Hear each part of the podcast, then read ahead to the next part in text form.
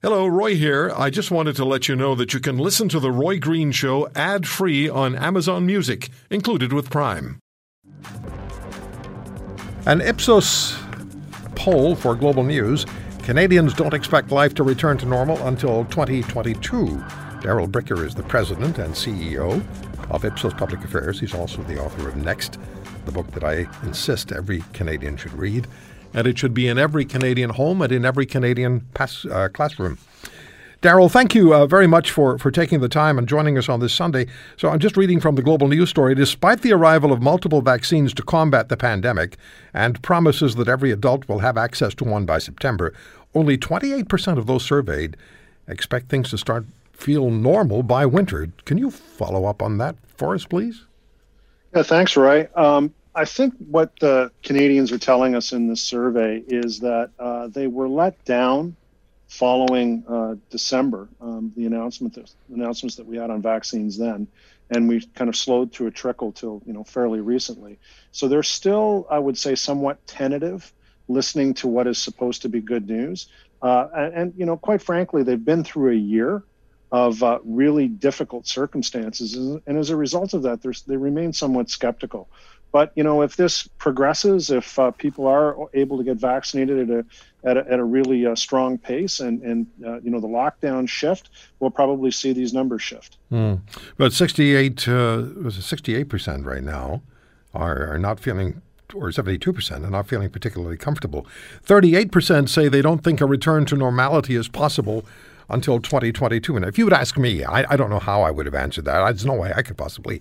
No, I would just give you a seat of the pants assessment. But how does this compare to previous polling?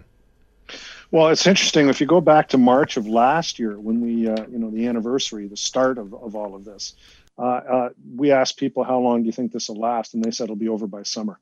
So it'll be over in June. So, people have pushed out their horizons when they evaluate what the impact of COVID is going to be, which I think, is the other part of this. I mean, they've been through a year. They don't expect that it's going to end anytime soon. And as I said before, they were let down a bit on vaccines over the last couple of months. Things seem to be picking back up now, but they remain tentative. Mm-hmm. I was just looking at some statistics. Canada's number 57 in the stats that I saw in vaccinations per 100 for countries around the world is something else we're going to follow up on. Now, on these numbers that you were able to glean of Canadians, do these represent a national mosaic, or is there a significant regional difference between what, for example, Atlantic Canada may say compared to Western Canada? Yeah, Atlantic Canada, when you talk about getting back to normal, they're the least likely to think that we're going to be getting back to normal soon. And the reason for that is probably because they already are back to normal. So the question was a little bit confusing for them, I think, where they haven't gone through what, say, for example, a place like Toronto or Hamilton is going through right now. So I suspect that their version, the reason they're saying that we're not going to get back to normal as quickly is because they're already there. Alberta is the other place where we see people are a bit more pessimistic, and they've been kind of going up and down in terms of the number of cases and different types of lockdowns. So obviously their personal experience is defining that to a certain extent. But generally, when you look at Alberta, they tend to be more pessimistic about just about everything.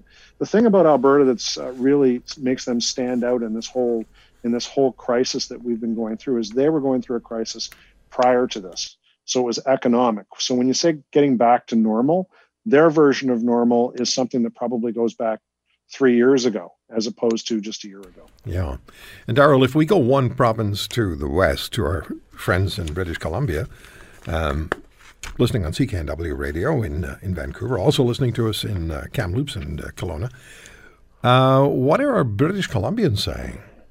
Well, they're a bit more optimistic than other parts of the country, but close to the average. I don't think British Columbia particularly stands out in terms of its opinions about what we're going through in COVID. The two places that tend to just jump off the charts when you look at just about every question we ask on COVID are Atlantic Canada. Their experience is different, but also Quebec.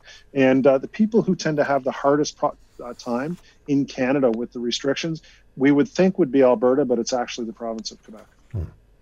Who are the 7% that don't think we'll ever return to normal? Who are those people?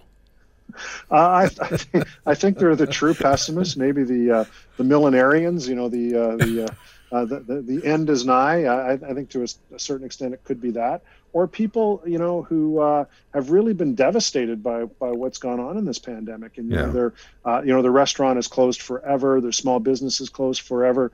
Their version of normal is an awful lot further away than it is, say, for example, if you're a federal public servant living in Ottawa and you've been able to work from home every day. Yeah, I chuckled a little bit because there's always a small number that thinks the world is ending, but you're right. For many people, or a significant percentage of the Canadian population, it has been an extremely trying time, and particularly those people who own and operate small businesses. But 7%— their life has changed forever. Yeah, and 7% isn't really— it's not that small a number, is it, when you look at the actual total numbers of the national population? Well, 7 times 38 million, 0.07 times 38 million is a pretty big number. Yeah.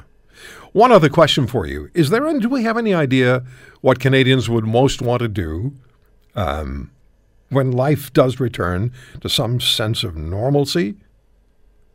Yeah, the number one thing is not wear a mask. I mean, we're really looking forward to not covering up our faces. But after that, it's really getting together with friends and family indoors, whether it's dining at a restaurant or entertaining people at home. What I think we've really learned through the course of this pandemic is what social creatures human beings are. And even though we can stay connected through mechanisms like the ones that you and I are using today, that's not the same as being connected. No, it isn't. And so we miss touching each other. We miss holding each other. We miss seeing each other. We miss the being able to look into other people's eyes and get some sense of emotional connection. That's what we've really been deprived of through this process that we've gone through over the space of the last year. So, yeah, what are we looking forward to? We're looking forward to getting together. Yeah. I've sort of jokingly said, but it's actually true.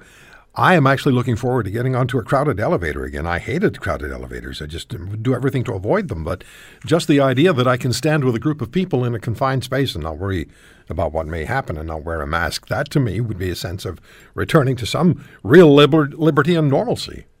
Yeah, I think a lot of people would agree with you, Roy. But look at it in concentric circles. It's our most intimate circles that we're missing the most right now. So the best of all things would be if you were on that elevator with your family. Yeah, and with your closest friends, and that's really what we're missing. The other stuff, like going to concerts and festivals, and work-related things, that kind of thing, is further down the line. So those types of group events are further down the lines. It's actually the intimacy that